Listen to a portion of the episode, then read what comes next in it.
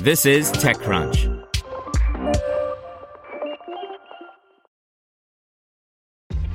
This episode is brought to you by ShipStation.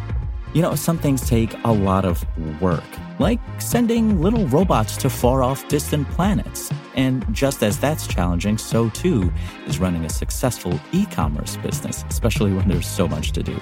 So I want to introduce you all to ShipStation. Now, I love using ShipStation because of its easy to use dashboard, which makes managing orders and printing labels a breeze and super smooth. Oh, and the customer service is just out of this world. It's exactly what you need to help grow your business. Sign up for your free 60-day trial at shipstation.com slash technews. That's shipstation.com slash technews. This is TechCrunch. Nosh uses AI to help people and businesses cut down on their food waste by Amanda Silberling. When founder Somdip Dey was a computer science master's student at the University of Manchester, his parents got in a terrible car accident. He sent all of his money back to his parents in India to help with their medical bills, but then he faced a problem familiar to too many. If he wasn't going to get paid for another week, how was he supposed to feed himself? Luckily, this happened around when the summer holidays started, so a lot of students were moving out and literally throwing away unopened food, Dey remembered. I realized that there's too much waste that could be used by other people who might need it. This helped him stay fed in a time of crisis, but as an AI researcher, he started to think about how technology could help reduce food waste and get hungry people fed. As Dey finished his master's and moved on to pursue a PhD at the University of Essex, he developed a company called Nosh Technologies alongside co founder Suman Saha. With almost 13,000 users across Android and iOS, the Nosh app helps users log their groceries' expiration dates to remind them to use what they bought before it goes bad. Using AI, the app learns about users' consumption and waste habits producing weekly analytics that help the user reduce their waste and save money at the grocery store. The app can scan barcodes and even grocery receipts directly into the app, but users can also input data manually. Then, once the contents of a user's pantry and fridge are loaded into the app, they can search for existing recipes online that will help them use up their stock before it goes to waste.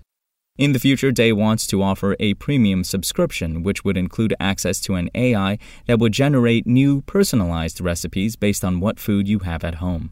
Our current users reported that using the app, they ended up saving almost 40 to 50 pounds every month, which they might have wasted, Dey told TechCrunch. As part of Startup Alley at TechCrunch Disrupt, Nosh is unveiling its newest features, which fall more in line with Dey's original inspiration for the company. These include Nosh Daily, a companion blog to the app, and Nosh Shop, which allows restaurants to sell at a discounted rate food that might go bad soon. By charging a 10% service charge, the startup can begin earning some money. Right now, it has only raised 33,000 pounds in pre-seed money and has 9 employees. From that service charge, Dey says about 3% will be donated to charities combating food waste.